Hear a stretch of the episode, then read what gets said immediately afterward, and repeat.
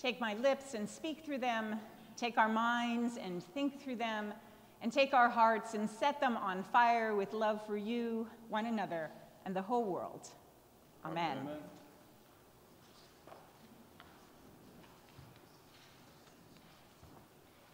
I confess that I had a difficult time choosing between lessons to preach on, and so decided to combine them both. So let's see how that worked for me. 1 Corinthians 13, our second lesson for today. It is, as someone said in Bible study this week, simply beautiful, heart wrenching, filled with images of love that evoke longing, and wistfulness, it's a familiar passage. How many of you had it read at your wedding? Yep, couple, couple on screen I see as well. Yep. And indeed, it can be hard to remember that it wasn't written as instructions for starry eyed couples about to say, I do. No, these moving verses about the qualities of love were written to an early church community one that was torn by division and controversy. This is one of the letters Paul writes to the early church that he helped establish in Corinth. He has left to spread the gospel, and word has gotten back to him that the church at Corinth is struggling, to say the least. Divisions, jealousy, fight about who, fights about who they should be following, who is right, who should be in charge. Just before this beautiful passage, Paul talks about all the various gifts of the Holy Spirit, which are poured out on God's people. Apparently, in the church of Corinth, folks were a little too involved in figuring out which gifts were the most important ones. Speaking in tongues seemed to have been at the top of some people's lists and was seen as importance, and Paul is here to set the record straight. His words read and sound lovely, but make no mistake, Paul is saying something crucial about how people are to live together in Christian community. And spoiler alert, it's not about speaking in tongues or preaching great sermons or prophesying or being super smart or even giving, giving generously. Nope, it's all about the love. But I think we need to stop for a moment and remember that love here is not the romantic kind of love. The word love has many different meanings in the English language, but usually we use it to describe something we feel, an emotion. Paul, however, was writing in Greek, not in English, and Greek has many, multiple words for love. There's eros, which refers to what today we would call romantic or sexual love. There's phileo, which from we get our word philanthropy. And today we kind of think of that most closely as friendship.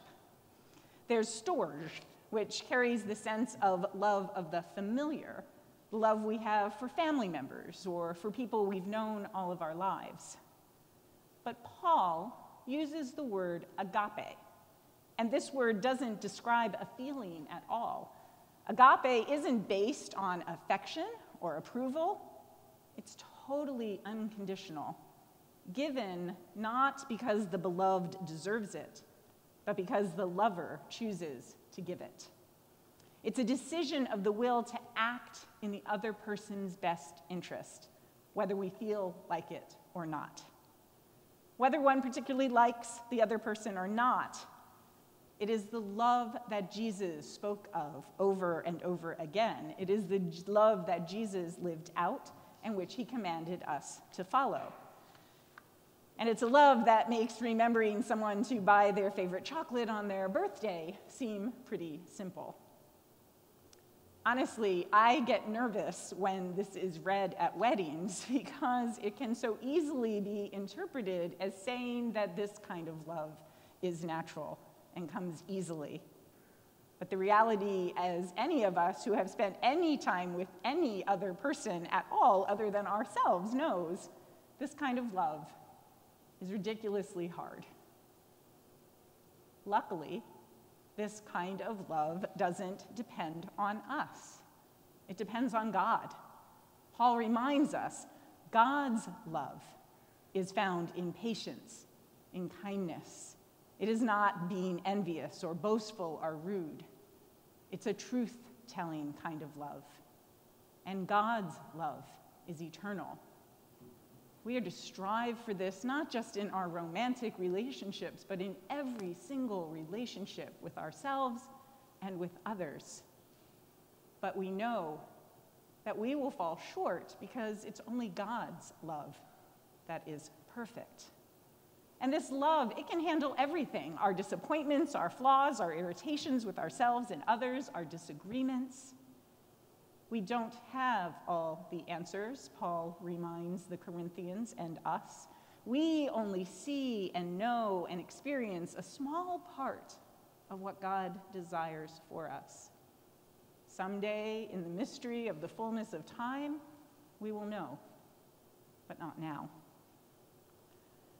But oh, how hard it is to even try to live into that kind of love. It's scary. It's dangerous, it's countercultural, and it always has been.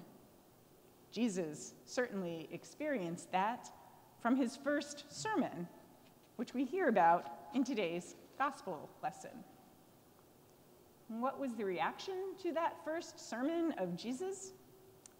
When they heard this, they were filled with rage. They got up, drove him out of town, and led him to the brow of the hill on which their town was built so they might hurl him off the cliff that escalated quickly.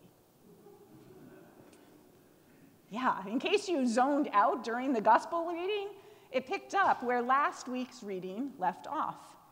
Jesus is teaching and preaching in his hometown of Nazareth. Some have called this Jesus' first sermon. He's just finished reading from the scroll of Isaiah good news to the poor, release to the captives, recovery of sight to the blind, of the oppressed freed, and then he rolls up the scroll and says, Today this scripture has been fulfilled in your hearing. And that's where we entered the story today. And for a moment, people are pretty impressed and excited. They like what Jesus has just said. The text tells us they were amazed and spoke well of him. But a few lines later, the crowd pushes him out the door up a hill and attempts to throw him off of a cliff. I'm struck by the fact that this gospel's writer chose to include this story for us, particularly the bit about rage. Other translations say the crowd seethed with anger, was filled with fury. Whatever, there was some strong emotion happening here. And honestly, the passage leaves me with more questions than answers. Why? Why was the crowd so angry? What was that anger about? We can theorize. Was it disappointment that it wasn't what they were expecting to hear and see from Jesus? Fear, suspicion, confusion, all of those can and do get mixed up in and mistaken for anger, rage, fury, and can lead good people to horrible, horrible action. Now, it would be easy to shake our heads at the people of Nazareth, shaming them for missing the mark so completely and trying to kill the Savior of the world in their effort to shut him up completely. It would be easy, but it certainly wouldn't be genuine. And I confess that it is not easy for me to stand up here and talk about anger or rage. I was raised with the message that anger was absolutely not okay, not only to express, but even to feel. Feeling angry was bad and unsafe and, well, just wrong.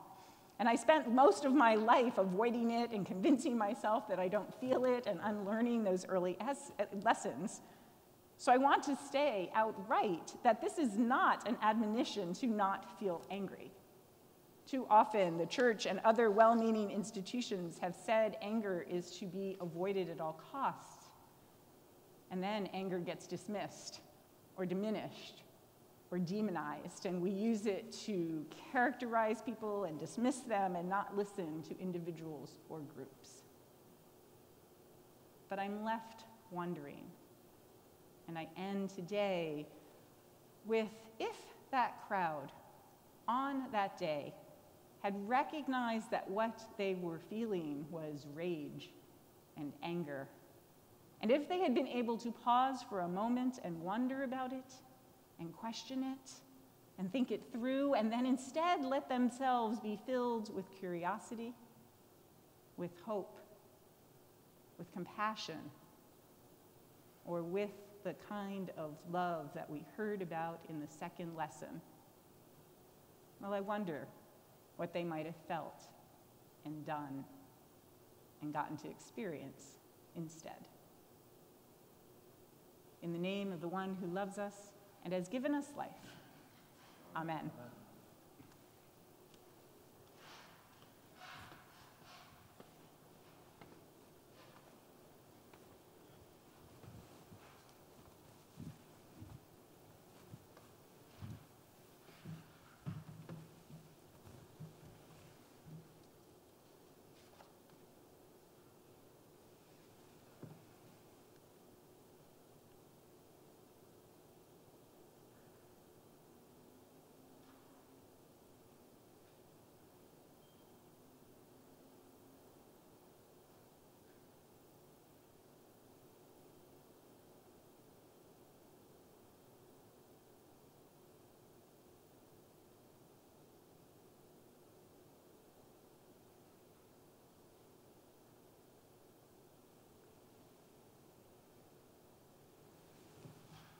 And now let us stand and affirm our faith using the words of the Nicene Creed. We believe in one God, the Father, the Almighty, maker of heaven and earth, of all that is seen and unseen. We believe in one Lord Jesus Christ, the only Son of God, eternally begotten of the Father, God from God, light from light true God from true God, begotten, not made, of one being with the Father, through him all things were made. For us and for our salvation, he came down from heaven. By the power of the Holy Spirit, he became incarnate from the Virgin Mary and was made man. For our sake, he was crucified under Pontius Pilate. He suffered death and was buried. On the third day, he rose again in accordance with the scriptures. He ascended into heaven and is seated at the right hand of the Father. He will come again in glory to judge the living and the dead, and his kingdom will have no end. We believe in the Holy Spirit, the Lord, the giver of life, who proceeds from the Father and the Son. With the Father and the Son, he is worshiped and glorified. He has spoken through the prophets. We believe in one holy Catholic and Apostolic Church. We acknowledge one baptism for the forgiveness of sins. We look for the resurrection of the dead and the life of the world to come. Amen. Let us pray for the church and for the world.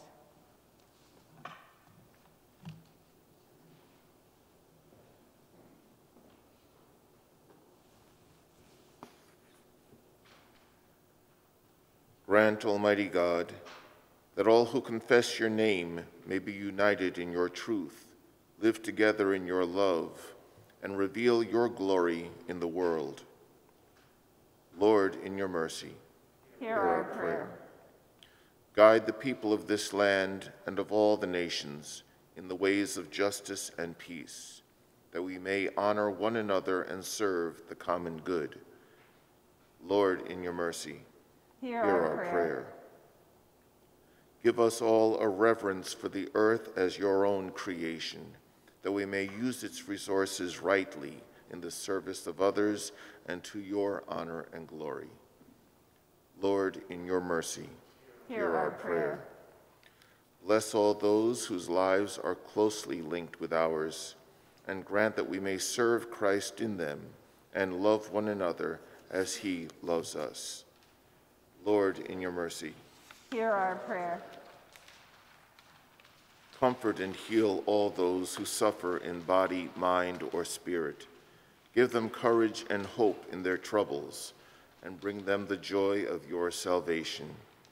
We pray especially for Angela Adams, Willie Cotter, Des Marie, Virgil Eccles, Jeff, Tina Lewis, Matthew Pearson, Tony Sanfilippo, Susan Shefflin, Shelley, Kenneth Thomas, and Kim Woods. At this time, please add the names of those for whom you wish prayers, either silently or aloud.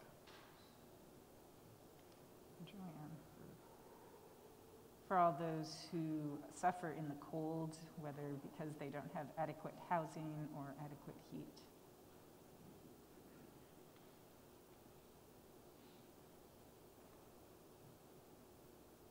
Lord, in your mercy, Hear our prayer. we commend to you your mercy, all who have died, that your will for them may be fulfilled. And we pray that we may share with all your saints in your eternal kingdom. At this time, please add the names of those we love and remember, but see no more, either silently or aloud. William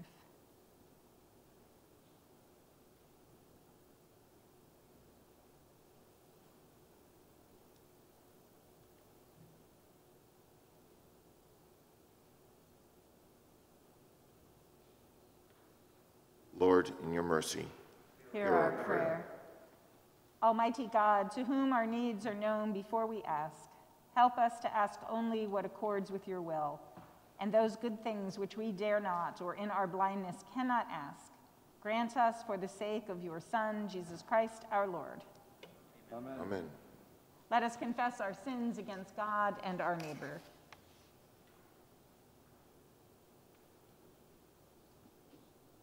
Most merciful God, we confess that we have sinned against you in thought, word, and deed, by what we have done and by what we have left undone. We have not loved you with our whole heart.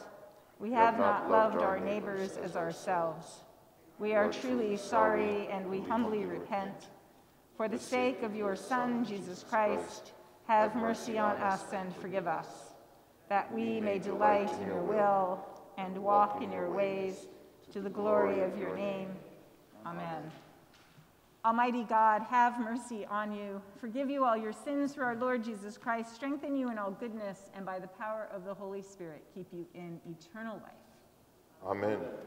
The peace of the Lord be always with you. And also with you. Let us share a sign of that peace with one another. Peace, peace.